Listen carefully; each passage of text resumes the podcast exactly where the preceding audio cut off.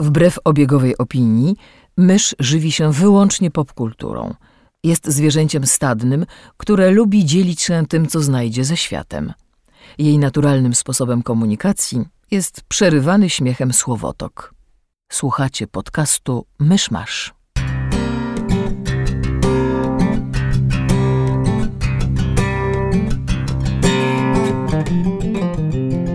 Drodzy słuchacze, jest 11 marca 2019 roku. W Lesoto dzisiaj obchodzony jest Dzień Moshoe Shoego I. Zapraszam do 227 odcinka podcastu Myszmasz. Na zdrowie. Nie śmiej się z króla ludu Soto. Nie, nie, ja mówię tobie na zdrowie, bo słuchacze mogą usłyszeć, że jesteś trochę zachrypnięty. A, no ewentualnie możliwe. Nie, niewykluczone. E, cześć, jestem Krzysiek Seran, a ze mną przy mikrofonie siedzi mysz, którą już usłyszeliście. Hej! I Kamil Borek. Hej! I zebraliśmy się tutaj, żeby nagrać e, myszmasza po zmroku wieczornego. Nie patrz na mnie, jak mówisz takim seksownym, zachrypłym tonem, bo to się źle skończy. A, ale tak, Krzysztof ma rację, to znaczy dopiero co wróciliśmy z seansu e, Captain Marvel w IMAXie, więc mamy wrażenie na świeżo, którym niniejszym nie omieszkamy się z wami podzielić. Jak zwykle najpierw e, segment bezspoilerowy, gdzie e, podsumujemy nasze ogólne wrażenia z filmu, a potem prawdopodobnie parę uwag spoilerowych dla tych, którzy już byli w kinie. No, to pięknie nas podprowadziłam, a więc zacznijmy od ogólnych wrażeń. Fajnie było, nie? Bardzo spoko. Nie, to jest bardzo dobry film. Znaczy, ja myślę, że też należało. Znaczy, nie wiem. e, Ja bym tutaj trochę oddzielił to, co mm, jakby mnie osobiście się podoba w filmach, a jakby a ocenianie filmu jakby na jego własnych zasadach, tego, co próbuje robić i e, dla kogo jest, bo może jakby niekoniecznie jakby to jest. Znaczy, to jest trochę film, który próbuje. no, Znaczy, jest kierowany do może nie innej e, publiczności, ale, e, ale robi to w trochę inny sposób niż dotychczasowe filmy, filmy Marvela, więc może nie, nie do wszystkich trafi tak samo. Trochę tego nie rozumiem. Znaczy jest to film MCU tak jak 19 poprzednich. Nie, nie widzę, żeby był bardzo inny pod jakimkolwiek względem. Znaczy mam wrażenie, że jest dużo bardziej e, nie wiem, inspiracyjny, aspiracyjny niż dotychczasowe filmy. Znaczy, okej, tak, jakby typowi bohaterowie MCU są śmieszkami, z wyjątkiem Kapitana Ameryki ewentualnie, a Kapitan Marvel jest nakręcona trochę, powiedziałbym, w duchu Supermanów Donnera. To Mhm. znaczy, w momencie, kiedy bohaterka już jakby odkrywa w sobie swoją moc i powołanie i tak dalej, to autentycznie jest pokazywana jako ikona, a nie, a nie tak po prostu, że, że sobie lata i strzela. Więc pod tym względem faktycznie film ma trochę inną wymowę, ale to jest tak naprawdę ostatnie pół godziny filmu. Ale z drugiej strony też nie mam wrażenia, żeby ona się w tym, tym obrazie właśnie ikony jakoś zatracała, bo jednak widać w tym e, radość bohaterki, to znaczy jakby w tym właśnie No, E, Sup, Superman o, też tak. się uśmiechał przecież. No tak, ale właśnie takie odkrywanie tych swoich możliwości, i samoakceptacja, wszystkie te takie e, istotne, że tak powiem, emocjonalne czy, czy, czy mentalne aspekty. Tak, ale jeśli chodzi o jakby ujęcia, gdzie mamy po prostu bohaterkę robiącą bohaterskie rzeczy, to właściwie to nawet, nawet ubrany we flagę Kapitan Ameryka nie miał aż takich...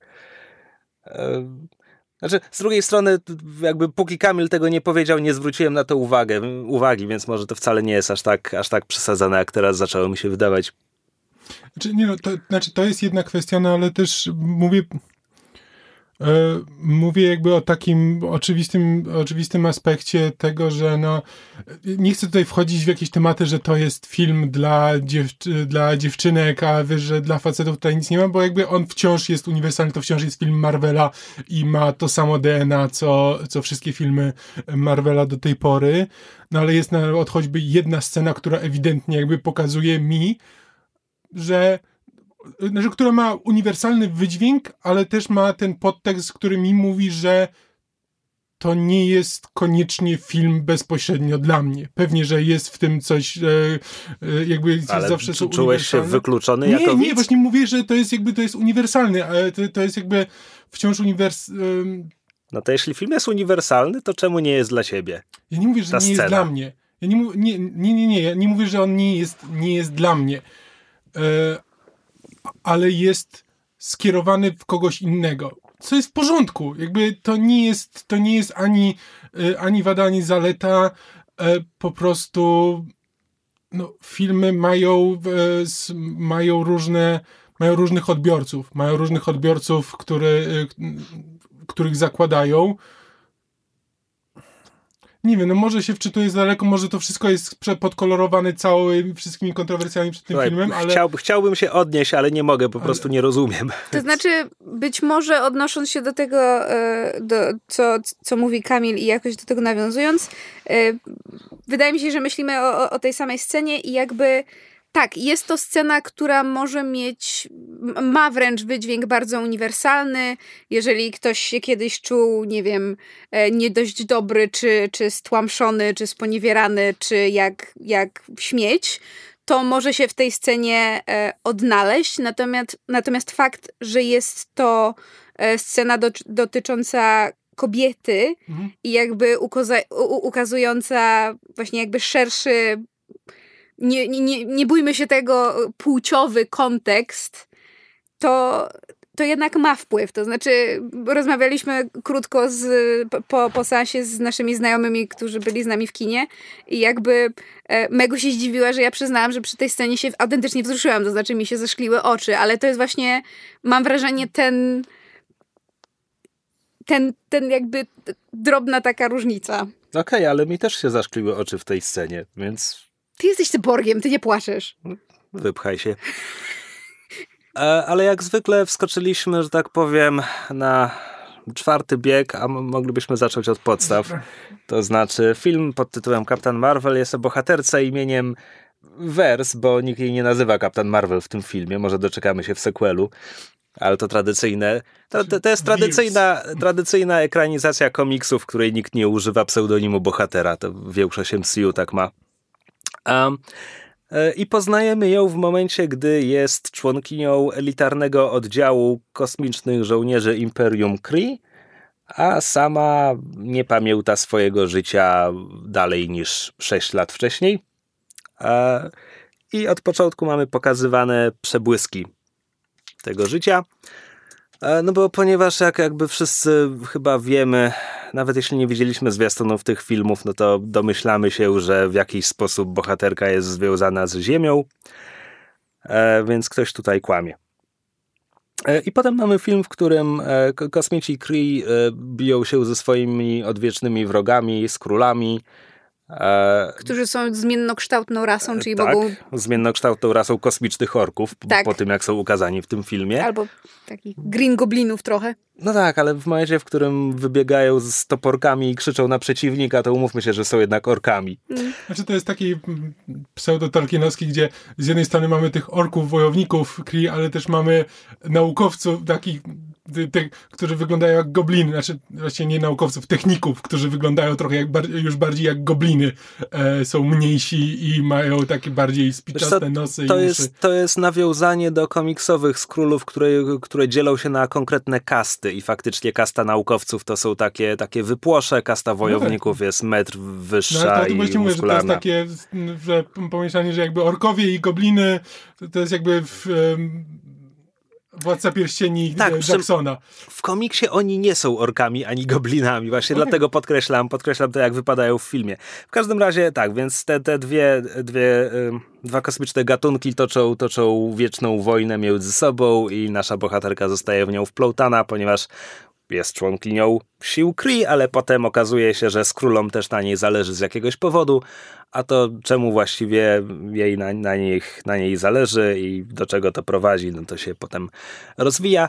E, a akcja przenosi się na ziemię, ponieważ musi się przenieść na ziemię, ponieważ no, bo Ziemia jest centrum wymaga tego, wymaga tego fabuła. E, znaczy nie no, Ziemia jest tutaj bardzo konkretnie peryferiami kosmosu i to dość konsekwentnie. To, to jest nawet miłe dla odmiany. E, więc jakby zalążek fabuły jest, jest taki, jak to może dość nieskładnie właśnie opisałem. E, w to te... zostaje też zamieszany Shield. E, tak, tak. I akcja dzieje się w latach 90., co można zaznaczyć, co w filmie jest y, y, ukazywane zarówno przez fantastycznie dobraną ścieżkę dźwiękową. Ja się śmiałam na każdą piosenkę, która wchodziła, e, bo ja mam po prostu takie muzyczne poczucie humoru. E, a po drugie, jakby też strojami, E, że tak powiem, set designem, lokacjami, gdzie dzieją się pewne sceny. E, rzeczywiście ten klimat lat 90. tam jest, choć nie jest bardzo nachalny, co w sumie mi się podobało, bo jakby gdyby był, mam wrażenie, że łatwo było przesadzić. Znaczy, nie wiem, no jest tutaj dużo tych gadżetów, dowcip po wolnym internecie jest powtórzony dwa razy, są zbliżenia na pagery i tak dalej. No tak, jest tu to, trochę ale, tego. Tak, ale to nie jest, to nie jest, nie wiem, bez urazy dla Stranger Things, ale to nie jest Stranger Things, gdzie lata 80. ci po prostu skapują z każdego piksela ekranu. To jest po prostu jakby, no tak, akcja dzieje się w latach 90., z tym związane są pewne rzeczy, jak na przykład wolny internet i pagery, ale nie, nie, nie odczułam, żeby to było jakoś bardzo nachalne i w sumie mi się to podobało. Okay. E, poza tym w akcję wplątani są też e, dobrzy aktorzy, no bo główną bohaterkę gra Oscarowa Brie Larson. E, w rolę młodego agenta Fury'ego wciela się nie taki młody Samuel Jackson. On ma 70 lat. Wiedzieliście, że on ma 70 wow. lat? Tak. Nie. On ma 70 lat.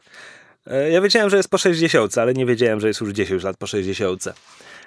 E, tak, do tego mamy, e, mamy Juda Law, który jest bardzo dobrym Judem Law. Tak, i, i, jak chce, to potrafi, jak to po angielsku się mówi, ham it up, czyli jakby potrafi rzuć tę scenerię, jeżeli, jeżeli tak, no, taka jest potrzeba. Jest jedna scena, która ewidentnie jest pod to, spe, specjalnie wykorzystuje te jego Dobrze się bawi.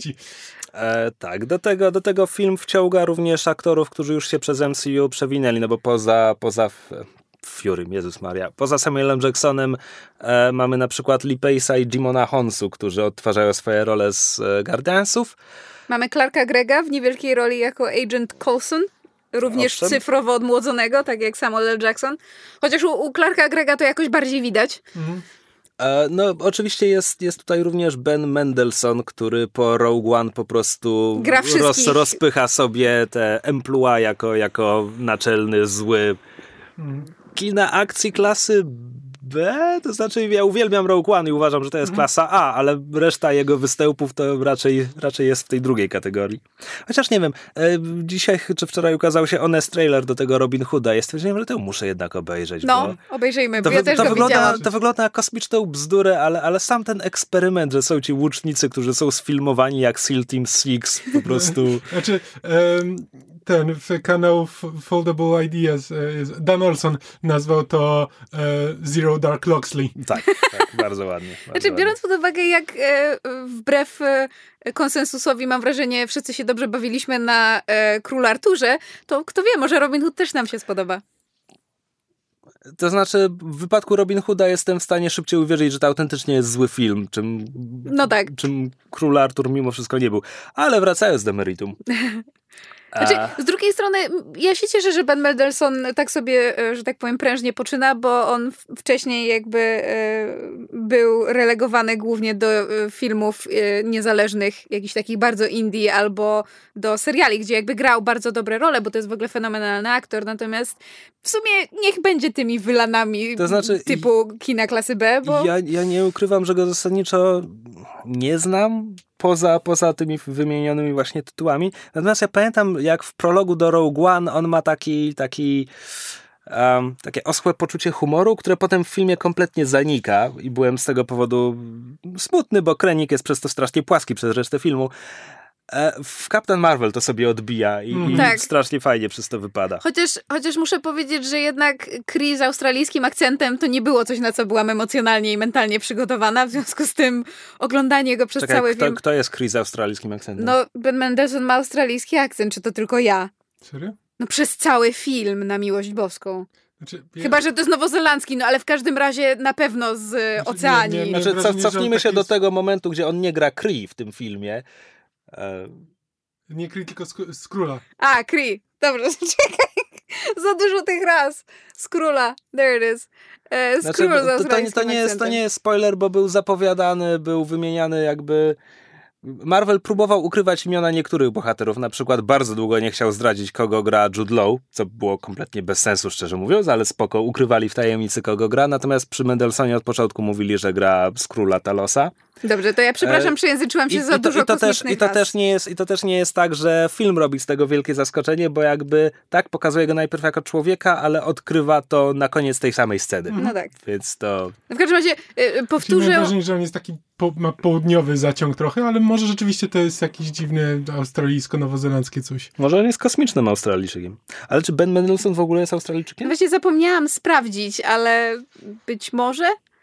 W każdym razie to nie jest pierwszy raz, kiedy współpracuję z tymi, e, z, z tym duetem scenariuszowo-reżyserskim, bo on wcześniej z nimi e, współpracował przy bardzo nagrodzonym filmie Mississippi Grind, zresztą z Ryanem Reynoldsem.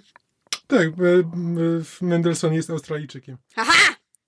Czyli mylą co? mi się kosmici, ale akcenty mam ten... Ponieważ znam go praktycznie wyłącznie z Rogue One, gdzie gra imperialnego oficera, a imperium jest brytyjskie, Mhm. zakładałem, że jest Anglikiem. A on, bo on w ogóle świetnie jakby, świetnie sobie radzi z akcentami, bo on w amerykańskich serialach jakby jest absolutnie nie do wyczucia. To jest trochę tak, jak sobie kojarzę, że Christian Bale jest Brytyjczykiem, a konkretnie nawet Walijczykiem.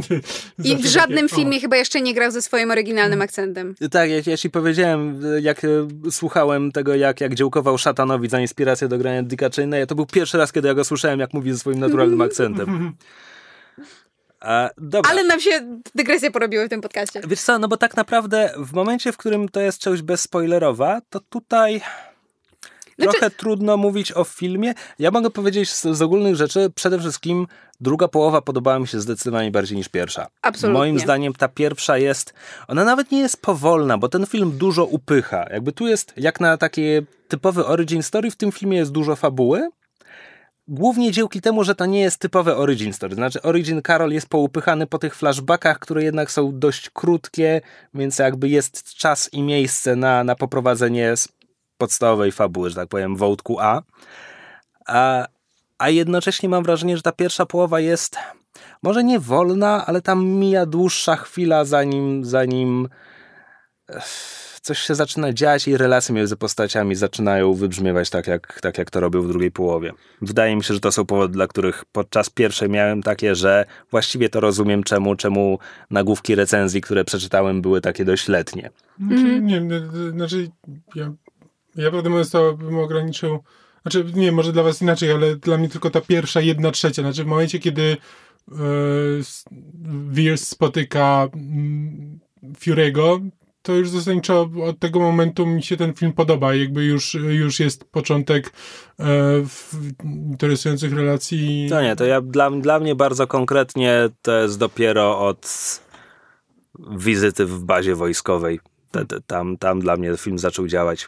E, W, se, w sekcji spoilerowej mogę powiedzieć, czemu wcześniej się po prostu dziwiłem i nudziłem. Znaczy, nudziłem za mocne słowo, ale No spoko, tak. wrócimy do tego jeszcze. Znaczy, tak, dla mnie rzeczywiście też film jakby stoi tymi relacjami między, między bohaterami i w tej pierwszej połowie, jakby ponieważ dopiero część bohaterów, my poznajemy bohaterów, niektórzy bohaterowie się poznają ze sobą, jakby dopiero budują te relacje, to nie do końca to jeszcze jakoś czułam, potem w drugiej połowie to, to, to rzeczywiście wszystko bardzo ładnie, że tak powiem, się e, zazębiło i, i, i użarło, że tak powiem, mnie. E, aktorsko mówiliśmy o Mendelsonie. E, Jak wam się Brie podoba? Brie Larson. To znaczy tak, bardzo mi się podoba w tym, co gra, natomiast dłuższą chwilę zajęło mi przekonanie się do, do, do Karol jako postaci, bo początkowo jakby nie do końca roz... Znaczy, mam wrażenie, że nadal nie do końca ją czuję, bo to Znaczy, taki. wiesz ta, to to, jest- ta, znaczy, to jest ten taki bohater, który wiesz, ten taki trochę śmieszkujący chojrak, który jest super odważny i, i, i rzuci się na, na chybił, trafił, byle kogoś ratować, bo ktoś musi. Jakoś tak. Wiesz co, wydaje mi się, że film sam się wpełdził w tę, w tę dziurę, jakby przyjmując tę... Pokazuje nam postać z amnezją. W związku z czym mamy bohaterkę, która przez znakomitą większość filmu nie wie sama, kim ma być. I jakby moim zdaniem Brie Larson dobrze to oddaje, ale to z kolei oznacza, że mamy postać, która reaguje na to, co się dzieje dookoła i na podstawie tych reakcji można wyciągać, kim ona jest, znaczy jaka ona jest, ale tam nie ma dużo Znaczy, tego, jakby- kim jest, no tak. bo, bo jest pustka, no bo ona tego nie wie. Tak, znaczy jakby ona ba- reaguje bardzo konsekwentnie, to znaczy zachow- widzę, że to jest spójnie stworzona postać, ale ponieważ jakby nie wiem skąd to się bierze i jakby co doprowadziło w jej życiu do tego, że, że wypracowała w sobie takie, a nie inne odruchy, takie inne zachowania e, i, i reakcje, to jakoś nie wiem, nie, nie byłam w stanie tej postaci kupić, bo miałam wrażenie, że jakby widziałam już takie postacie i widziałam już takie postacie w kontekście kobiet w wojsku przede wszystkim. Mhm. Znaczy ja przede wszystkim uważam, że Brie Larson byłaby ładniejsza, gdyby się więcej uśmiechała. Trzy, dwa, jeden. E, nie, dobra. E, a tak serio to... E, s, znaczy, ja nie miałem takiego wrażenia, że wow, ale, ale pogarda na waszych twarzach. E, e, nie, jakby mam, mam autentycznie e, z, e, wrażenie, że ja kompletnie rozumiem tę postać. Znaczy, z jednej strony, no to ona jest e, pokazywana tro, trochę jak większość bohaterów Marvela, znaczy e, twardzi jak trzeba, ale potrafią śmieszkować. Em, ale szczerze mówiąc, znaczy te przebitki, które widzimy z jej życia, e, moim zdaniem wszystko uzasadniają, jakby cały jej charakter, jakby i pokazują. Znaczy dla mnie to Aha. są tak, tutaj Krzysiek mówił, że to jest tak skrótowe, że, że zdołali wiele upchać i to jakby opowiedzieć takimi e, dosłownie polaroidami niemalże, ale to dla mnie sprawia, że jakby to są, to są to są klisze, to są puste frazesy, to są, to są po prostu dosłownie polaroidy, których jakby ja tego typu postaci już wiele widziałam i tu- tutaj Krzysiek wspominał o jakby nagłówkach recenzji z gazet, które ten film krytykowały, jakby jeżeli jest coś, z czym ja się mogę zgodzić pod tym względem, to jest to, że to, to jest dobry film, ja się na nim świetnie bawiłam, natomiast to nie jest to nie jest nic nowego. I ja niekoniecznie mówię, że to jest zarzut, ale jakby nie omieszkam tego stwierdzić, że te, te, te urywki, które dostajemy, owszem, one się wpasowują nadal w to, w kim ta postać jest i dlaczego jest, jaka jest, ale dla mnie w tym nie ma mięsa. Tego mięsa mi trochę brakuje. Mimo to Brie Larson jakby zagrała bardzo dobrze. To, co dostała, udźwignęła bez żadnego problemu. Jest bardzo utalentowana. To nie jest nic nowego, ale to jest bardzo dobrze zrealizowane to, co już było. Nie, jak najbardziej. I, nie, ja, ja bym chciał jakby pociągnąć ten wątek, bo dla mnie, jeśli spojrzymy na MCU, na filmy, które były klasycznymi originami postaci, Ironmana, Tora, Mhm. Incredible Hulk nie bardzo, tego bym nie powiedział, Kapitan Ameryka absolutnie, Doctor Strange jakby. Dla mnie y, Kapitan Marvel jest tuż za Ironmanem pod tym względem. Mhm. Moim zdaniem jest to film, który zdecydowanie Przede wszystkim dlatego, że wiele tamtych, znaczy właśnie wymieniłem cztery tytuły i odliczam z nich Ironmana, więc pozostałe trzy. E, One pokazują nam origin i tak, no film się kończy w momencie, w którym postać została bohaterem, tylko że jakby tam nie było jakiejś większej historii, tylko po prostu, no tak, to jest to wydarzenie, po którym on jest bohaterem i już bohaterzy. A tutaj mam origin, ale też sama samo to, co dzieje się w filmie Kapitan Marvel jest dla mnie ciekawe. Jest tu dla mnie ciekawa fabuła. To nie jest cały film służy tylko temu, żebyśmy na koniec zostali, no to jest ta postać, ona w sequelu już będzie pełnoprawną bohaterką. To znaczy, ja się trochę z tym nie zgadzam z tego względu, że dla mnie na przykład Kapitan Ameryka mimo wszystko nie jest takim filmem. To znaczy, to jakby to nie jest film, który moim zdaniem od A do Z przechodzi tę Okej. klasyczną drogę. Okej. Na koniec nasz, nasz, nasz bohater zostaje tym super bohaterem, bo jakby Jasne. Steve Rogers ma tę drogę trochę bardziej... E, Okej, to ja nie chcę mówić, że moim zdaniem Kapitan Marvel jest lepsza od nich wszystkich tylko z tego Nie, ja powodu. rozumiem. Na przykład od Kapitana Ameryki jest lepsza pod tym względem, że Kapitan Ameryka to jest pół dobrego filmu i pół beznadziejnego filmu, bez żadnego napięcia. Drugie pół konkretnie. E, na przykład Wonder Woman to był film, gdzie też nie było nic nowego, ale było całkiem okej i wszystko się zawala w trzecim akcie. Więc A- znowu Kapitan Marvel jest moim zdaniem lepsza nie, od Wonder Woman, absolutnie. bo po prostu utrzymuje poziom. A poza tym ma jakby odwrotne proporcje, to znaczy, no bo Wonder Woman miała jakby bardzo fajne dwie trzecie i potem zepsuła finał, a tutaj mamy jakby odwrotną korelację, to znaczy jakby pierwsza część jest, pi- pierwsza połowa filmu jest okej, a, a końcówka jakby drugi akt, czy tam trzeci akt jest, jest naprawdę super i, i to wszystko bardzo fajnie wyciąga e, w górę. Bałem się efektów specjalnych po zwiastunach.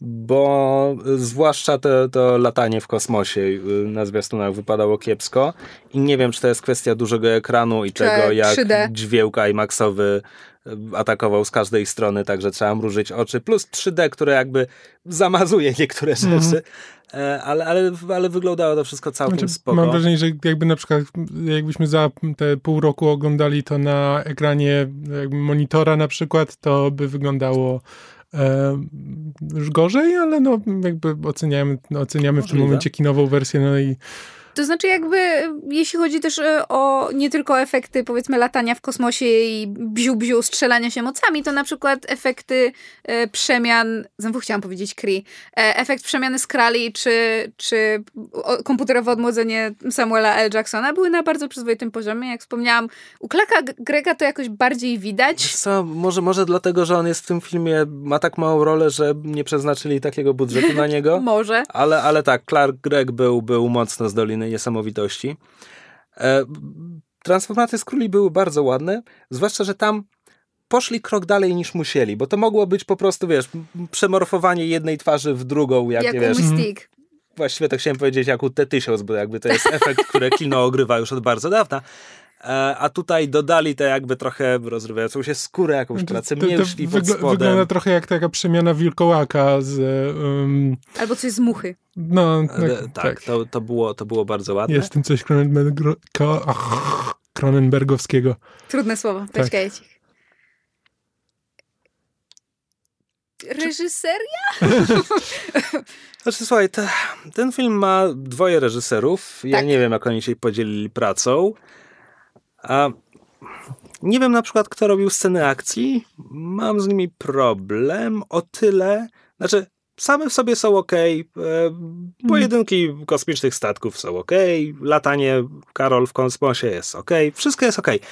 Natomiast ja po tym filmie, gdybyście mnie zapytali, jakie są moce Kapitan Marvel, tak w kategorii jak ona jest silna, co, co potrafi wytrzymać. Chuj.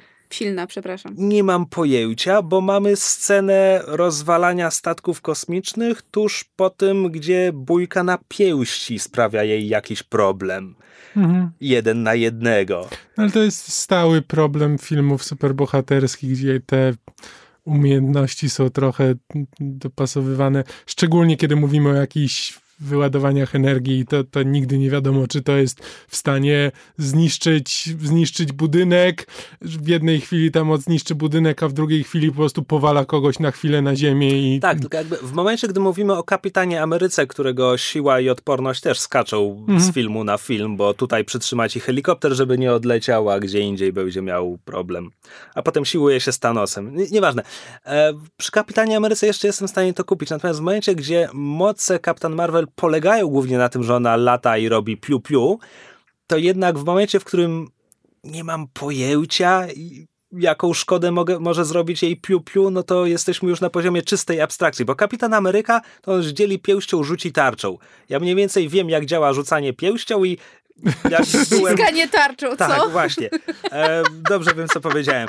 E, w każdym razie wiem, jak działa fizyka rzucania pięścią, natomiast, natomiast fizyka robienia piu-piu światłem nie istnieje, więc potrzebowałbym, żeby film wyłożył mi konkretne zasady, bo nie potrafię nadpisać tego, co widzę, nie potrafię, wiesz, fizyki, jaką znam z realnego świata, nie potrafię przepisać na, na ekran tak, żeby coś tam sobie dopowiedzieć, czemu coś działa. Nie wiem, czy rozumiecie, czemu mam problem z tym, jak to Znaczy, jest przedstawione. nie, ja to najbardziej. absolutnie rozumiem, tylko że mówię, to jest dla mnie po prostu stały problem. Znaczy, Captain Marvel niestety nie robi tego lepiej niż większość filmów, ale też no, to jest niestety stały, stały element e, wszelkich mocy opartych na piu-piu. Natomiast co do reżyserów, nie wiem, nie wiem, kto u nich odpowiada, że tak powiem, jak się dzielili obowiązkami, kto kręcił scenę akcji. Natomiast to jest duet, który współpracuje, że tak powiem, od lat przy, przy wielu filmach i oni się właśnie specjalizują w kinie niezależnym, to znaczy wyreżyserowali e, razem e, filmy Half Nelson z Ryanem Goslingiem, e, czy Sugar. Sugar, tak, czy It's Kind of a Funny Story, jeden z moich ulubionych filmów niezależnych ostatnich lat. E, więc jakby mam wrażenie, że te, te dobre elementy dotyczące budowania relacji postaci, które nam się podobają w drugiej połowie, to jest właśnie ich, jakby ich, e, chciałam powiedzieć, wheelhouse. ich broszka. E, bo tak się tłumaczy wheelhouse na polski.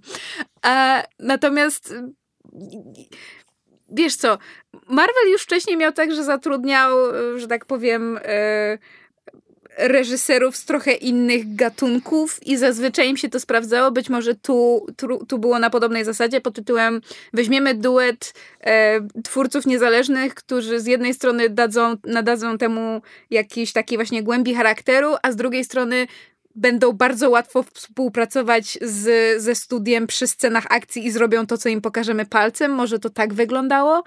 Może. Dlatego te sceny akcji są jakby, są dobrze zrealizowane, na to, znaczy w sensie jakby widać ten cały budżet, natomiast to, czy łatwo jest je śledzić, czy, znaczy, wiesz, czy, czy one się gdzieś tam nie rozmywają w tle, czy, czy robią wrażenie, to już jest dla mnie osobna kwestia. No. Znaczy w ogóle w, chyba w większości filmów MCU jest tak, że scena akcji kręci po prostu odpowiedzialna za to ekipa, jakby reżyser filmu daje im robić to, to, tak. to, to co robią. E, Wiesz, no, to, to, jest też kwestia tego, na ile możemy mówić o jakby kręceniu tych scen akcji, kiedy no, szczególnie w Captain Marvel, gdzie to jest wszystko praktycznie efekty, większość scen akcji jest robiona efektami. No tak, i... ale to jakby, wiesz, mm. film animowany też ma reżysera, jakby ktoś, ktoś nad ktoś tym czuwa. siedzi i czuwa.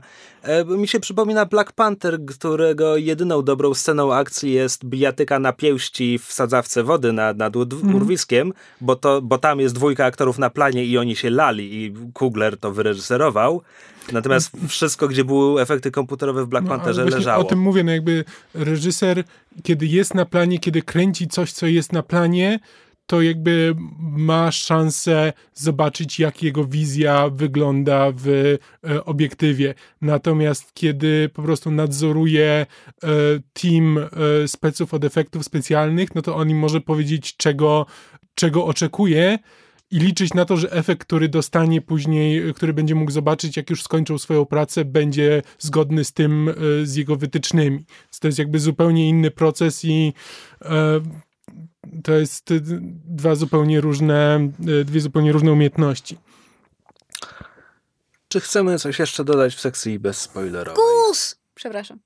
A tak, w filmie jest kot.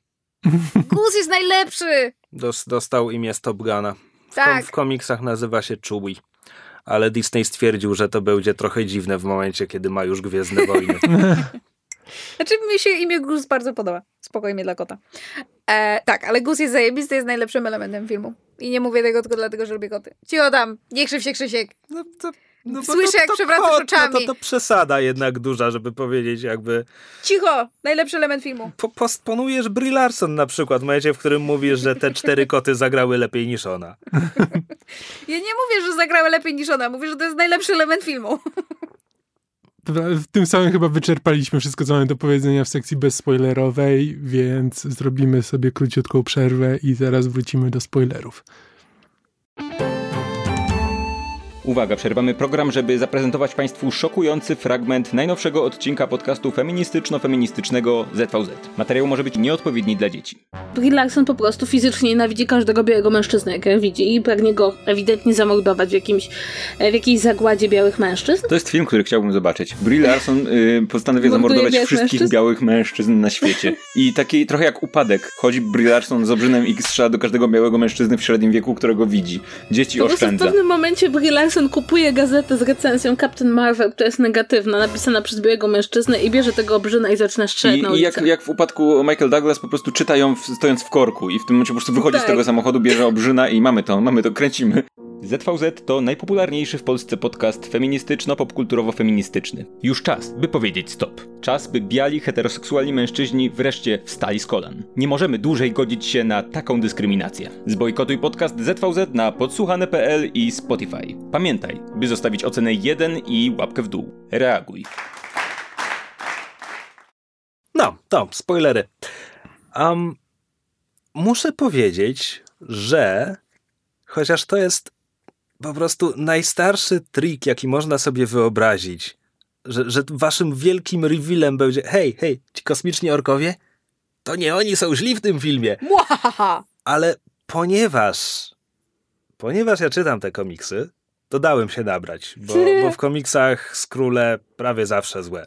Mm. Kree też nie są dobrzy, ale, ale zazwyczaj ale są lepsi. Gorsze. Ale znaczy, zazwyczaj są lepsi tak, od dla, dla, dla, mnie było jasne, że Kree nie są dobrzy od jakby od trailerów. Znaczy, umówmy się, no w Guardians of the Galaxy mamy Ronana, który, o którym nie jest powiedziane, że jest że, że rozwala galaktykę, bo jest złym Ronanem. Mamy tylko powiedziane, że bo Kree podpisali już rozejm, a on tego nie uznaje. Więc jakby Ronan w Guardiansach nam mniej więcej pokazuje, kim są Kree. Tak, ale e, jestem w stanie sobie wyobrazić wersję tego filmu, znaczy w której jakby skrólowie są złymi, a film po prostu mówi jakby Ronan jest, no, no Ronan jest tym rewolucjonistą oszczepieńcem i e, on nie ma nic wspólnego z ogólną polityką Kree. Jakby bardzo łatwo można to zamieść pod dywan i jakby wcale nie byłoby to dziwne znaczy, w, w tego typu historii. Ja się z tym o tyle zgadzam, że ja się bardzo zdziwiłam, jak się tu się Ronan pojawił, bo ja zapomniałam, że Lee Pace ma być w tym filmie, albo nie wiem, przegapiłam te informacje. I jakby to, czy, to, to, czy skróle są do końca złe czy dobre, jakby znaczy w sumie nie byłam zaskoczona, bo jak tylko zobaczyłam Bena Mendelssohna i miałam takie, to jest za dobry aktor do roli, a dobra, Teraz już wiem, dokąd to będzie się toczyć. Ale to do, do jakiej roli? No w sensie, jak, jak zobaczyłam go w, w, tej, w tej tam, w tym prosektorium, gdzie on stał nad tym, kiedy mamy reveal, że Ben Mendelssohn nie gra tylko Bena Mendelssohna, szefa Nika Fury'ego, tylko że jest z królem, to miałam takie, okej, okay, to jest za dobry aktor do roli jakby kartonowego złego. I miałam e, takie... To jest coś, co Marvel robi od e, samych początków. Bierze bardzo dobrych aktorów i nie daje im nic do grania. Plus w sekcji bezspoilerowej właśnie mówiliśmy o tym, że Ben Mendelssohn od trzech lat gra tylko kartonowych złoli. Tak, ale no... E, okej, okay, nie wiem jak to ująć, ale w sensie dla mnie to, że ten jakby ta, talos? Talon? Talos. Talon na gumę i balon? że, on jest, że on nie jest do końca zły, w sensie tak, on sam mówi, że, że ma krew na rękach i to nie jest tak, że jest totalnie niewinny, ale jakby ma ma swój cel w tym i, i, i, i, i on jakby nie jest po tej, po, po, po tej że tak powiem, agresywnej stronie, stronie konfliktu. Nie wiem, to dla mnie nie było jakoś duże jakieś... Dla mnie było. Ja, ja w, w, trzecim akcie wciąż czekałem tylko, aż on ją zdradzi, bo byłem świecie przekonany, że prawdziwym twistem filmu będzie to, że skróle się tak dobrze podszywają, że on manipulował jej emocjami i tylko udawał ofiarę wojny autentycznie byłem zaskoczony znaczy, do samego końca. Ja przez moment się zastanawiałem, czy, jakby, czy, czy można mu ufać i czy on zdradzi, ale ponieważ jasne było dla mnie, że Jude Law będzie złym tego filmu, to... I to nawet bez... Nie jestem w stanie wskazać, że o, od tego momentu to było dla mnie jasne, że Jude Law... Od momentu castingu Jude Law, jakby od momentów, kiedy go zobaczyłem w trailerach, miałem takie o, Jude Law znowu będzie grał złego. E, nie, nie, nie, jest to niczym poparte, żadną wiedzą, żadnym nie, niczym wycięte, tylko po prostu takie, to jest Jude Law, będzie grał złego. I... Jesteś uprzedzony do Jude Law. Nie, ale to jest... Ja bardzo lubię Jude Law. To jest odwrotne do mojego przeczucia na temat Bena Mendelssohna. Ja wiem, że on do tej pory grywał kartonowych złych, ale jak go zobaczyłam, to miałam takie, w tej postaci musi być coś więcej. Nie wiem, nie wytłumaczę tego, no. Okej. Okay.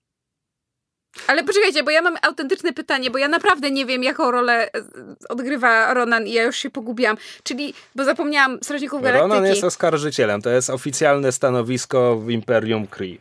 I czyli w, e, w Strażnikach Galaktyki on, on rzeczywiście jest re, nie recydywistą, tylko odszczepieńcem, prawda? W sensie, bo... W Strażnikach tak. Galaktyki mamy powiedziane, Halp. że była wojna pomiędzy Kree i e, Xandarem, planetą Xandar, tam gdzie jest ten korpus Nowa, który w MCU wcale nie jest korpusem Nowów, ale PAL 6, różnice między komiksami i filmami. I mamy powiedziane, że nastał rozejm, jakby Kree wstrzymali działania wojenne, ale Ronan tego nie uznaje, bo jakby Ronan się e, zekstremizował i dlatego on dalej prowadzi wojnę na własną rękę. I to jest jakby stanowisko, jeśli chodzi o geopolitykę kosmosu w momencie, kiedy są Guardiansi. No jakby osobną kwestią jest to, że Ronan też jakby niby, niby pomaga Thanosowi zebrać pierś, nie pierścienie, Pierścienie mocy, te, tak, tak. Jeden pierścień, by wszystkie złączyć. E, kamieniem, tak. Aha, czyli tutaj w Captain Marvel jak się pojawia, to mamy jakby też zasugerowane, że on, w sensie, znaczy powiedziane wprost, że on jest tym oskarżycielem, że on nie ma żadnych oporów, że on, że on jest w stanie wyczyścić planetę tylko, żeby się pozbyć skróli. No ma tak, ale, bardzo... ale, ale Captain Marvel też ci pokazuje, że po prostu, że wszyscy oskarżyciele tacy są, nie, że tak, Ronan tak. nie jest wyjątkowy w tym momencie. Hmm.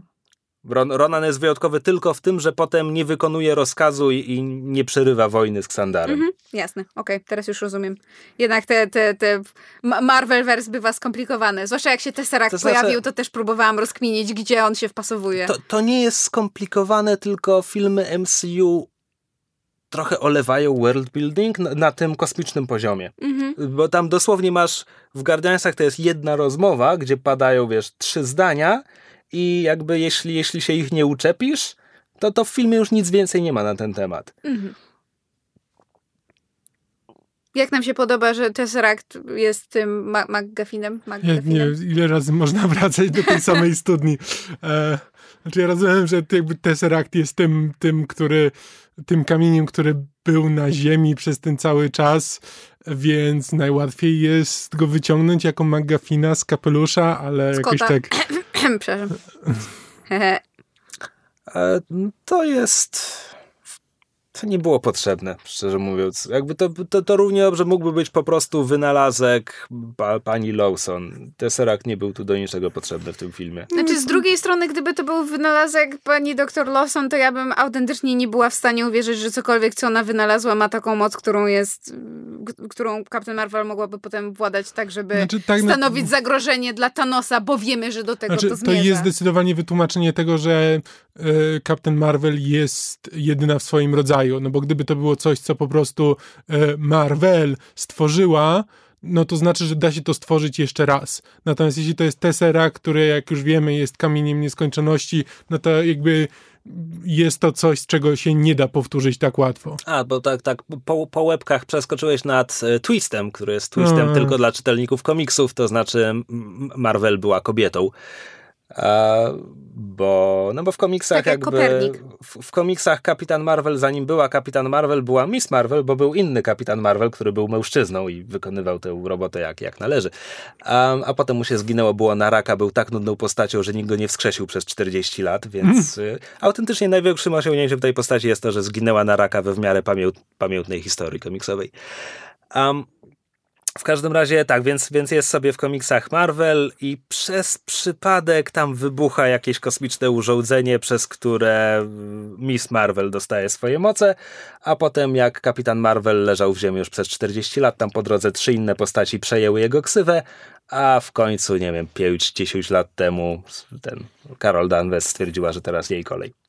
E, e, mówię o tym wszystkim głównie po to, żeby przejść do meritum, to znaczy ten film, chociaż bierze postać funkcjonującą w komiksach od lat 70., Wydaje mi się, że Miss Marvel jest już, jest już z lat 70., ale nie cytujcie mnie. E, to tak naprawdę przede wszystkim opiera się na bardzo współczesnych komiksach. Znaczy, raz, że oczywiście jej kostium to jest, to jest redesign Jamie'ego McKelviego sprzed tych niecałych 10 lat. E, ale dwa też, że sposób w jaki ta postać jest ujęta, e, to jest to, jak ona jest wpisana współcześnie. To, że jakby praktycznie rzecz biorąc, że praktycznie rzecz biorąc... Bo czekaj, to pisze Kelly Sue DeConnick, prawda? Znaczy, ona to pisała przez parę lat, e, to, to właśnie w jej, w jej komiksach, tam od pierwszego zeszytu pojawia się ten kostium McKelviego.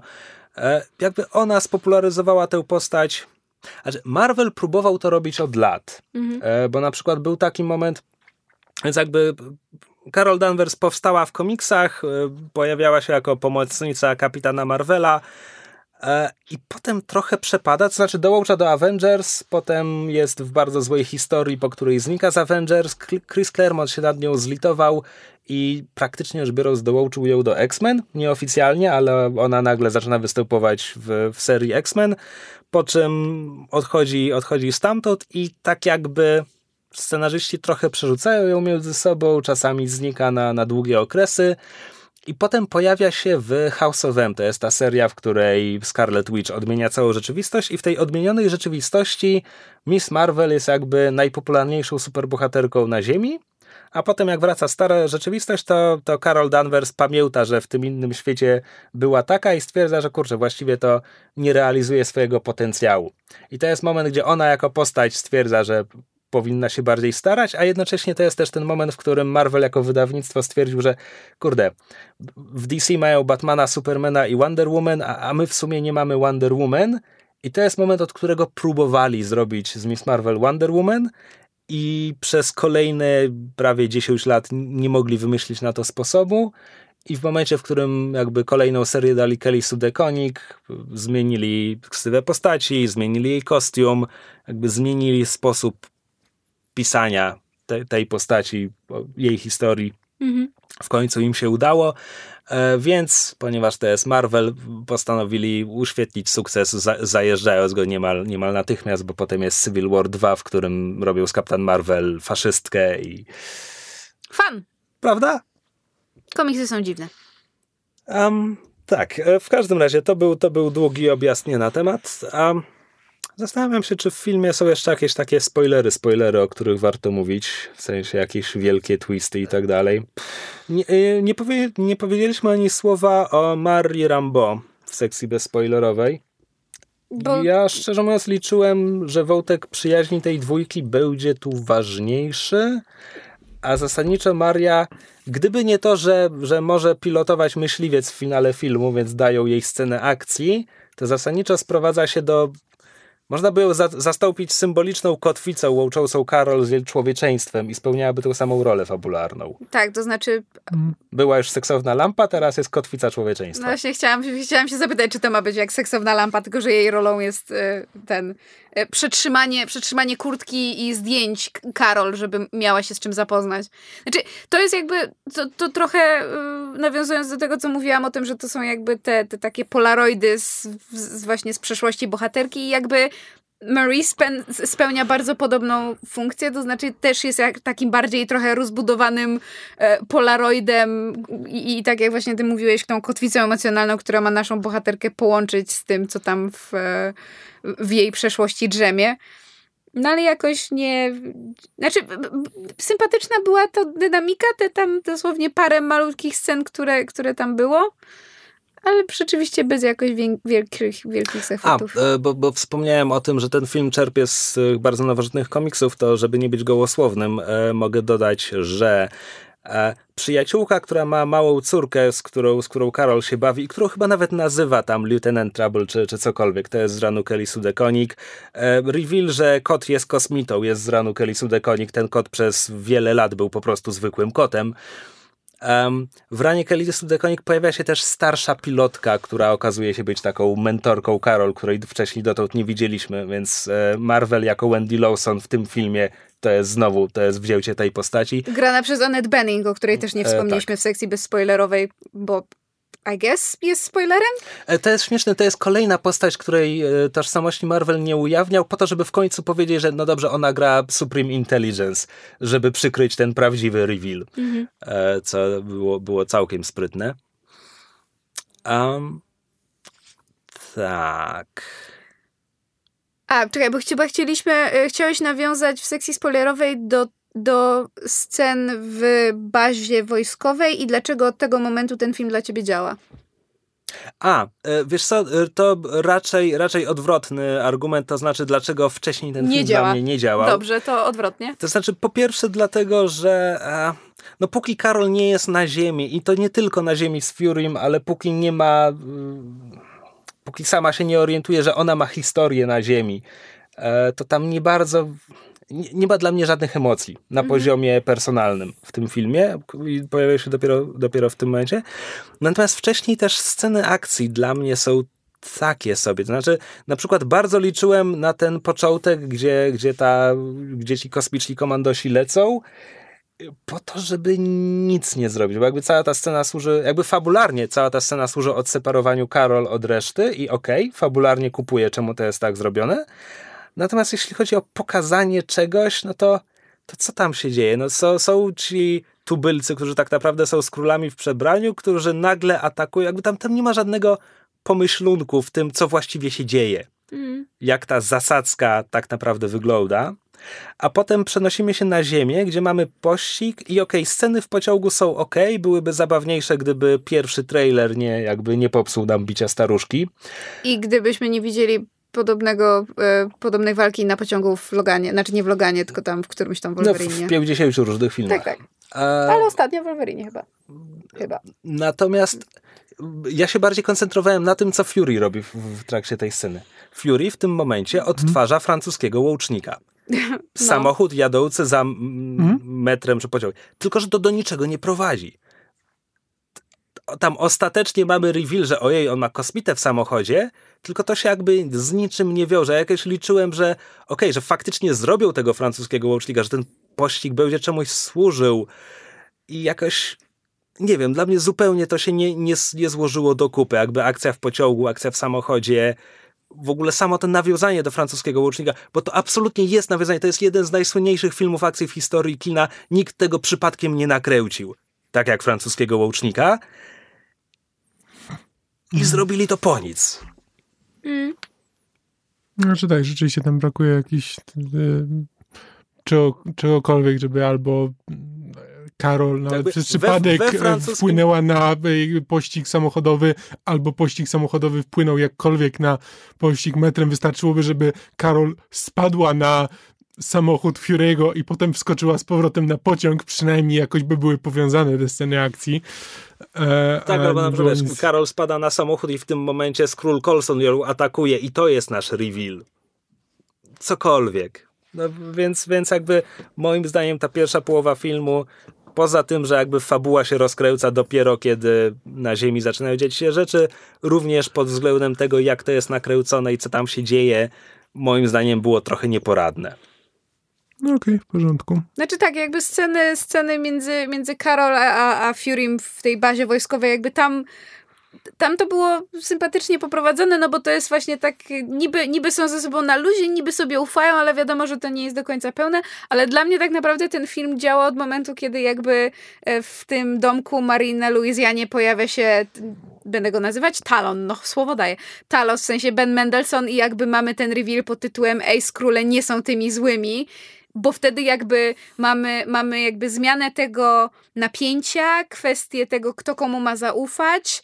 Karol dowiaduje się wszystkiego o swojej przeszłości i sobie, prawda, przypomina, więc mamy jej ładunek emocjonalny. Jest kwestia tego, co robimy dalej i jakby od tego momentu film rzeczywiście już nabiera tempa i potem już do końca je trzyma. Bardzo mi się podobała, to jest jedna z pierwszych scen e, w momencie, w którym Karol jest złapana przez Skrulę i są te jej przebłyski wspomnień z całą tą narracją Skruli, że ej, ej, ej, cofnij, cofnij i tak dalej.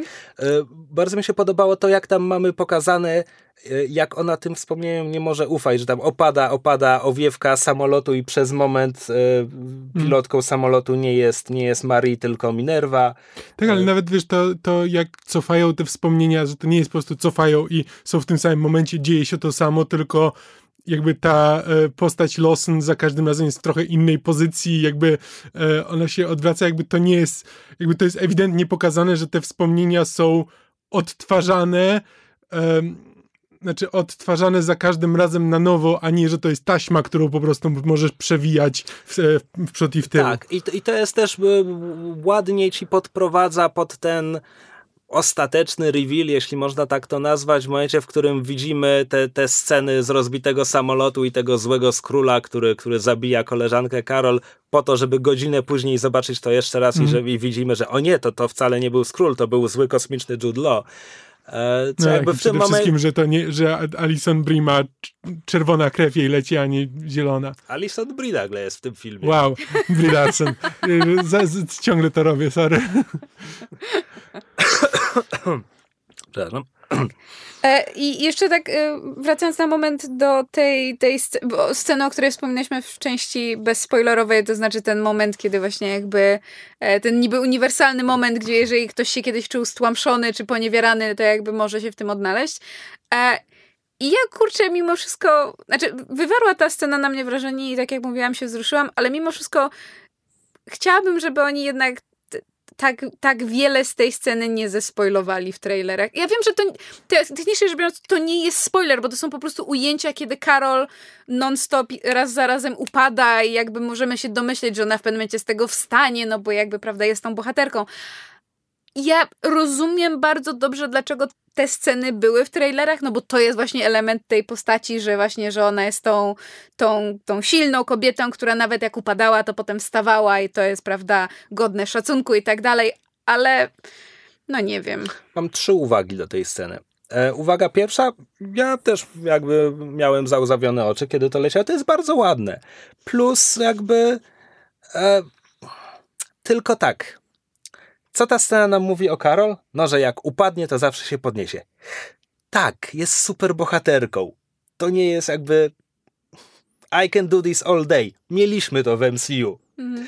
E, więc to nie jest szczególnie unikalna jej cecha. To jest moja pierwsza uwaga. Moja druga uwaga, e, tak, to jest ta poniewierana kobieta, która udowadnia swoją siłę, ale jednocześnie, ponieważ robi to w konfrontacji z kosmitami, to jest też tak, że, no, że my ludzie zawsze się podnosimy i zastanawiam się, czy to wybrzmiewałoby inaczej, gdyby w tym momencie ona walczyła z jakimś złym ziemskim mężczyzną, ale może byłoby to tak mało mm, subtelne, nawet znaczy, jak na ten film. Nie, poczekaj, y, ja, po pierwsze, y, absolutnie, znaczy y, nie uważam, że ta scena ma nam cokolwiek powiedzieć o samej Captain Marvel. Znaczy pośrednio, ale jakby to, że to jak to jest pokazane, to nie jest to jest poniekąd to, o czym mówiłem. To są po prostu to są małe dziewczynki. One wszystkie są e, jakby Carol Danvers, ale to jest jakby z różnych etapów jej życia, różne elementy jej życia, ale to są po prostu, to są po prostu kolejne dziewczyny,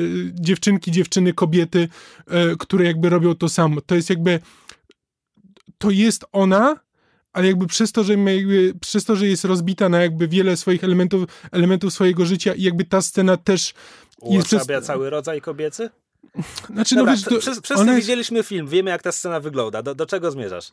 Znaczy, no, no, mniej więcej do tego. Znaczy, to jest też trochę to, o czym mówiłem. To jest jakby ewidentnie scena, która jakby ma powiedzieć, że która jest jakby, że dziewczynki też są super bohaterami, że jakby może, że by, były do tej pory pomijane w, w tych filmach, ale to jest, to jest to i to jakby, to jest scena, która ma wybrzmieć nie w kontekście rozwoju samej Karol, tylko po prostu jako e, teza filmu.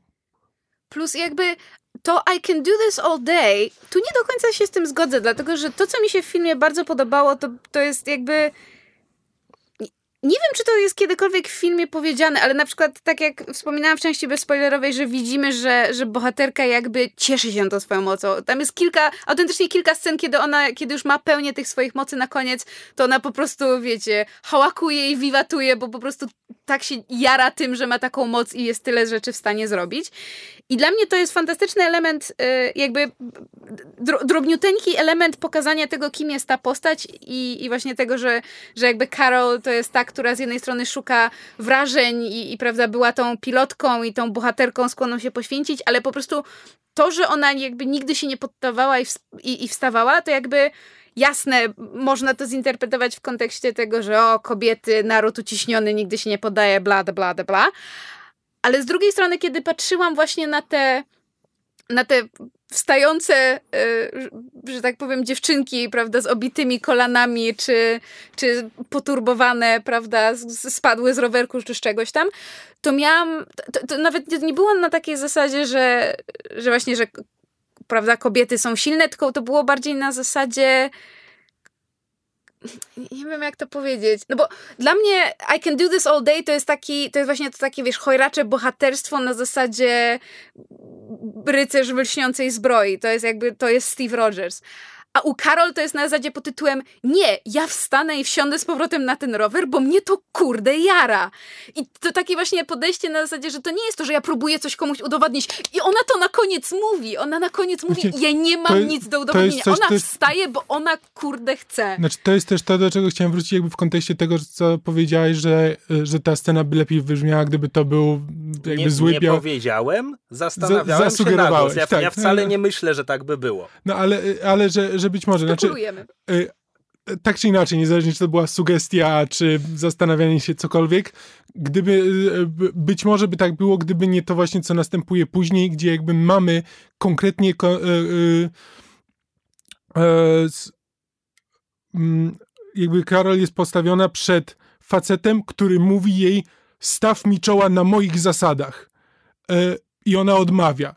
Jakby i to jest i to jest moim, moim zdaniem świetnie pokazane, coś czego się zupełnie nie, zupełnie nie spodziewałem, że jakby to jest pokazane, że jakby siła Karol nie jest tą samą siłą, która jest, e, z, e, która wynika z po prostu e, czystej, fizycznej formy.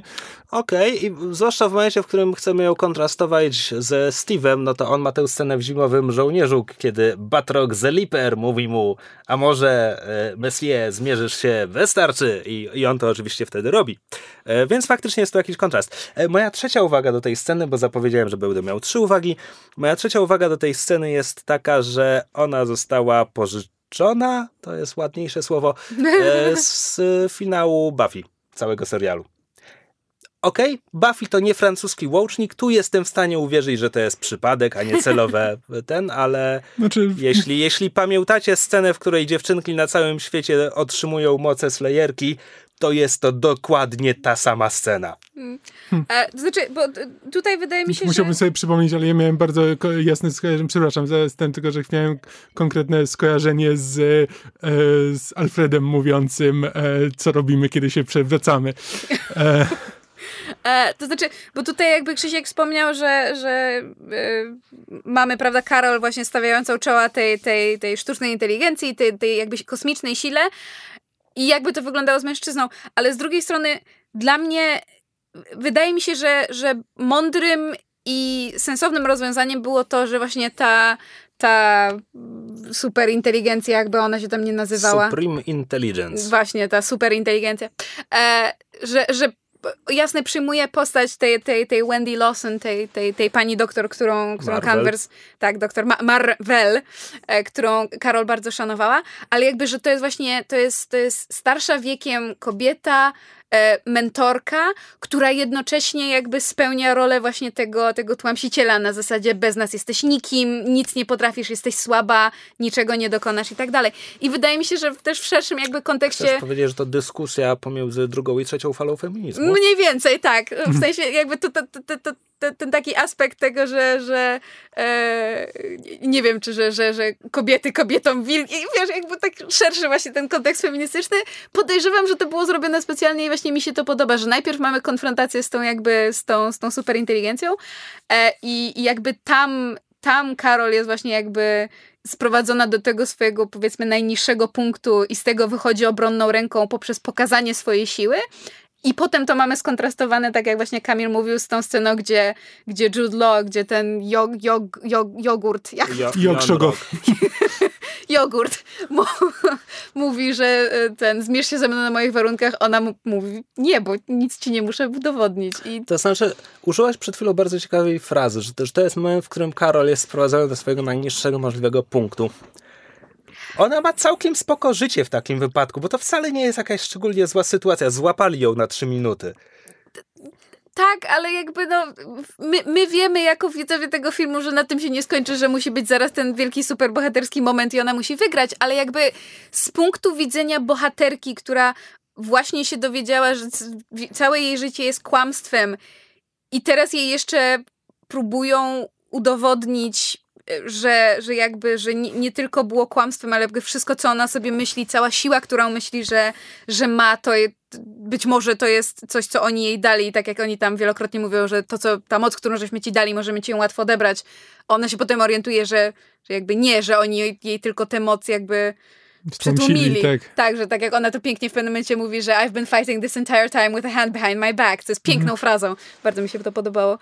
E, więc jakby mam wrażenie, że z takiego emocjonalnego czy mentalnego punktu widzenia bohaterki, tak, to był dla niej bardzo taki ten niski moment. No jakby nie udało jej się uratować z króli, zostali złapani, ona została złapana, ta superinteligencja próbuje jej zrobić kolejne pranie mózgu i ona mhm. nie wie, czy ona jest na tyle silna, no bo jakby już raz jej zrobili pranie mózgu. Czyli to, to, jakby to wszystko jest trochę tym, co jakby próbowałem mm, powiedzieć na początku, może nieudolnie i też nie bardzo znaczy, że jakby ten film jakby świadomie wpisuje się jakby w pewne elementy jakby dyskursu feministycznego i jakby nie chcę udawać, znaczy nie chcę udawać i jakby mówić, że nie no, to, to jest film uniwersalny, to jest film dla wszystkich i znaczy to, że film jest dla kobiet i nie wiem, że jest przeznaczony konkretnie dla kobiet, że jakby zawiera e, przesłanie e, dla kogoś, kto nie jest mną,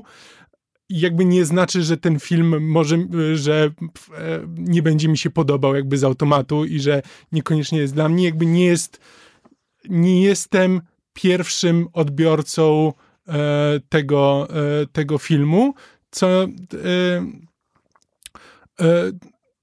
co nie jest krytyką tego filmu, jakby w żadnym, w żadnym stopniu. Znaczy, no, są filmy, które są jakby przeznaczone dla na przykład społeczności e, LGBT. Są filmy, które są jakby wynikają z kultury, e, z kultury czarnoskórych Amerykanów i są dla nich przeznaczone, co nie znaczy, że jakby, że biała osoba oglądając je jest kompletnie wyobcowana, że nie są dla nich, nic z nich nie wyciągnie.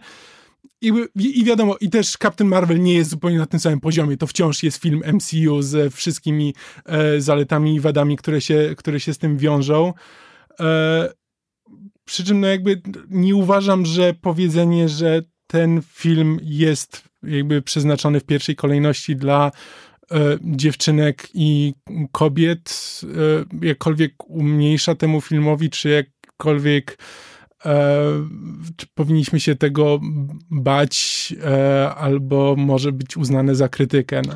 Moim zdaniem ten film nie jest skierowany przede wszystkim dla dziewczynek i dla kobiet, y, ani trochę bardziej niż, niż że Kapitan Ameryka jest dla chłopców i mężczyzn.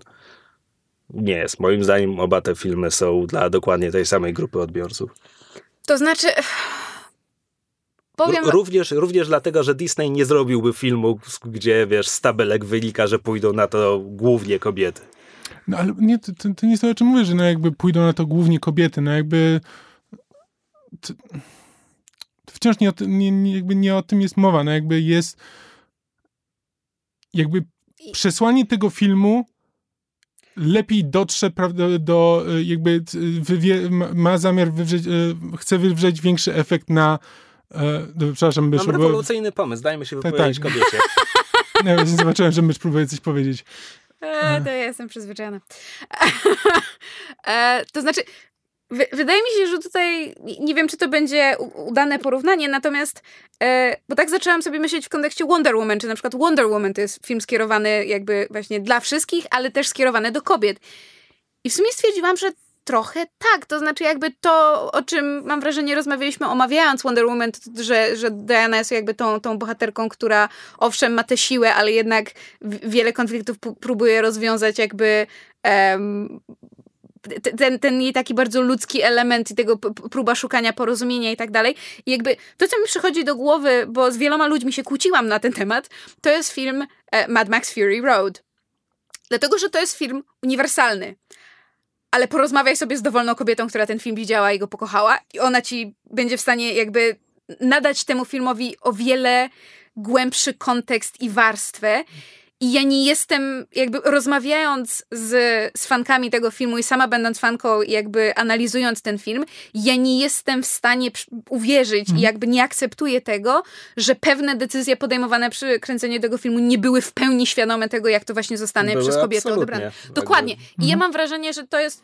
Znaczy, znaczy... Tak, tu nie chodzi o to, że będzie się mniej podobał facetom, będzie więcej znaczył prawdopodobnie dla e, kobiet niż dla mnie. No. Tak, i jakby to niekoniecznie oznacza, że był robiony pod kobiety, ale pewne elementy są ze świadomością, ta scena będzie nie wiem, równie emocjonalnie e, poruszająca, przyjmijmy tutaj za przykład ciebie i mnie i nasze wzruszenie na tej scenie, kiedy Karol wstaje z kolan, jakby będzie równie emocjonalnie e, działająca na mężczyzn i kobiety, ale dla kobiet w szerszym kontekście będzie miała większe znaczenie. I to mhm. jakby tylko chyba o to w tym momencie nam mhm. chodzi. Okej. Okay. Okej, okay, doszliśmy do tego. Uhu! Skończymy na tym? Najważniejsze, żeby, żeby płcie dochodziły, przepraszam. Jesus Christ. Nie byłem fanem Flerkena. Wyjdź! Raz te macki by mi wystarczyły. Ale, za, za dużo. Ale rudy kotek. I powtórzę to, co powiedziałam, wychodząc z kina, to znaczy bardzo mi się podoba, że to jest już drugi film o kosmicznym konflikcie, gdzie rudy kot odgrywa bardzo ważną rolę, bo ja bardzo lubię facetów w czerni. Tam też jest rudy kot, nazywa się Orion i odgrywa bardzo ważną rolę i bardzo mi się to podoba. Nie no, koty w kosmosie mają długą tradycję. Ripley miała kota przecież. Też był rudy. Prawda. No. Być może. Nie pamiętam, czy kot był rudy w Był rudy. obcym. Znaczy, y, Flerken by mi się prawdopodobnie, znaczy konkretnie ten żart, co mówisz, że jakby dwa razy, dwa razy jakby śmacki pojawiają, y, czy dwa razy to jest ta nieszczęsna liczba, y, to jest ta nieszczęsna liczba, która Powinno tak siedzi raz okrakiem. albo trzy. Tak, raz albo trzy. Znaczy albo, albo raz i to jest śmieszne, albo jak już prowadziliśmy to raz pożar Tesseract, drugi raz pożar trzy osoby naraz, to trzeci raz może po prostu jest miski tymi mackami. Cokolwiek. Mo- Możemy po prostu wrócić, żeby, e, że jakby zaczynamy eskalować i wracamy do, No, e, do czegoś to, mniejszego. To tak jakby ale... trze, trzecim punktem trójcy jest to, że ma to zrobić i spodziewamy się, że to zrobi, ale tego nie robi. Bo się łasi do nóg Talosa. Mm, Tak, ale to jakieś... Nie, nie, nie, nie wygrało to dla mnie. Mm. A, chciałem jeszcze poświęcić trzy minutki na e, scenę nie po napisach. Ona chyba nawet nie jest w środku napisów, tylko na, kiedy, kiedy jest scena z Avengers. Y, Przed napisami. To jest jakby film się kończy, a potem się nie kończy jeszcze przez moment, mam A nie, troszkę, to, to, to ona może być zaraz po pierwszych napisach, a przed właściwymi napisami. Bo chyba ostatnią sceną właściwego filmu jest Fury za biurkiem. I potem są napisy i potem mamy przebitkę z Avengers. Być może. W każdym razie, po pierwsze pytanie, myślicie, że to jest autentycznie kawałek z Endgame? Bo to jest coś, co MCU zaczęło robić chyba jeszcze cokolwiek miało cokolwiek miało scenę ze Steve'em i Buckiem v Madle z Civil War. A, e, dobra, czekaj, bo teraz myślałem, że mówisz o scenie w, z Furym za biurkiem, a Nie, e, absolutnie dlatego nie, się absolutnie. Zdziwiłem, o drogą, co chodzi. przepraszam, bo muszę E. jeszcze na moment do tego wrócić. To z tym, że... że i, i, jakie są nasze uczucia co do tego, że oko Fury, o, Fury oko stracił, bo mu kot zadrapał? Wiesz co, strasznie mi się to nie podobało, ale ostatnia scena y, wygrała dla mnie ten pomysł. To znaczy, moment, w którym Colson przychodzi i podaje już legendarną wersję tego, jak to się stało. I to jest ten moment, w którym nagle masz takie, a okej, czyli będą niestworzone opowieści przez kolejne 20 lat. Dobra, okej, to to kupuję. Mm. E, No, bo wcześniej myślałem, że oni po prostu będą przez cały film to teasować, że, że wiesz, tam... e, No raz czy dwa było zatizowane, że jak tam twoje oko? nie, nie, ale właśnie o, to, właśnie o to mi chodzi. Wydawało mi się, że na koniec filmu on wciąż będzie miał oko i to było to po prostu takie, a myślicie, że przez to stracił oko, myślicie, że przez to stracił oko. Nie, nie, po prostu nie, powie, po prostu nie powiemy wam w tym filmie, czego stracił oko. E, więc potem e, tego się spodziewałem, nie to się wydarzyło, nie spodobało mi się to, co się wydarzyło, ale potem ta ostatnia kwestia sprawiła, że jakoś się przekonałem do tego pomysłu. Mhm. Znaczy to jest głupie, ale Tak. przekonałem się do tego pomysłu. E, Dobra, a wracając do sceny z Avengers, e, no to tak, myślę, że to może być... No bo ja- jakoś trzeba e, jakoś Kapitan Marvel trzeba wprowadzić do tego filmu. I jeśli tutaj się pojawia po raz pierwszy, jakby Avengers ją widzą, no to jakby robienie innej sceny, w której ona się pojawia. Tak, a jednocześnie mam wrażenie, dziwne. że jeśli to jest scena z filmu, a pewnie jest, to we właściwym filmie ona będzie inaczej przemontowana. Mm, No, ale tak Bo- samo było z Imadłem. E, Bo po prostu chodzi mi o to, że to, co widzimy tutaj, to jest strasznie dziwne, gdzie ona nagle wyskakuje jak dziewczynka z Rigu, że co to było, co to było? Odwrócę się, o tu stoi. Co? to, to było dziwne po prostu. Dobra, ale jest e, późno, ja wychodzę z choroby, Jedziesz na narty. nie spałem ostatnie trzy noce. Nie połam więc, się. Tak. em, Tak. Więc nie wiem, czy mówiłem z sensem w tym odcinku, za nic nie biorę odpowiedzialności. Nie, jak No. zwykle. Wszystkie e, zażalenia, ewentualne komentarze, pytania, sugestie, jak zwykle możecie nam wysyłać na wszelkie m, ten drogi kontaktu z nami, czy to na maile, czy to na e, fanpage Myszmasza, czy na podsłuchane.pl, e, czy w komentarzach pod tym odcinkiem na YouTubie, polować na nas indywidualnie na Twitterach, Facebookach i innych Myślałem, social media. na ulicy. Może lepiej nie. Em, możecie nam też wystawiać e, e, oceny na iTunes, one nam dobrze robią na zasięgi. Możecie nas słuchać na Spotify, które jest fajne e, i pewnie też nam dobrze robi na zasięgi, jak znam życie. E, możecie przesłać ten odcinek znajomym i go szerować i lajkować i w ogóle promować Myszmasza, bo Myszmasz jest super i najlepszy na świecie. Możecie nagrać go na kasetę magnetofonową i udawać, że są lata 90. Tak, chodzić z boomboxem po osiedlu i robić szpan. E, I to tyle od nas. Zachęcamy jak zwykle do słuchania też innych podcastów z sieci Podsłuchane. Wszystkie możecie znaleźć na stronie podsłuchane.pl. Tak, dopiero co ukazał się piąty odcinek e, Ghostpunka, czyli e, z naszej po, po, podserii sesji na podsłuchu. E, Który jest najlepszym odcinkiem Ghostpunka, jaki do tej pory wyszedł, więc bardzo zachęcamy do słuchania. Tak. No, ja myślę, że to jest najlepszy odcinek sesji na podsłuchu, jaki do tej pory wyszedł. Tak, jest bardzo, bardzo dynamiczna scena skoku, więc polecamy. Tak, i jak zwykle zapraszamy na, też na grupę podsłuchane.pl na Facebooku, gdzie są bardzo aktywni nasi różni fani, tam się wymieniają teoriami, fanartami, fanfikami czasami nawet. Wymieniają się teoriami? Ja chyba nie widziałem, żeby wymieniali się teoriami. Co były teorie na temat y, y, rozmnażania się blobosów i tak dalej. Dobrze, przestań kwestionować wszystko, co mówię. E, I to tyle w tym odcinku. Dziękujemy za uwagę i do usłyszenia za dwa tygodnie. Tak jest. Cześć. Na Cześć.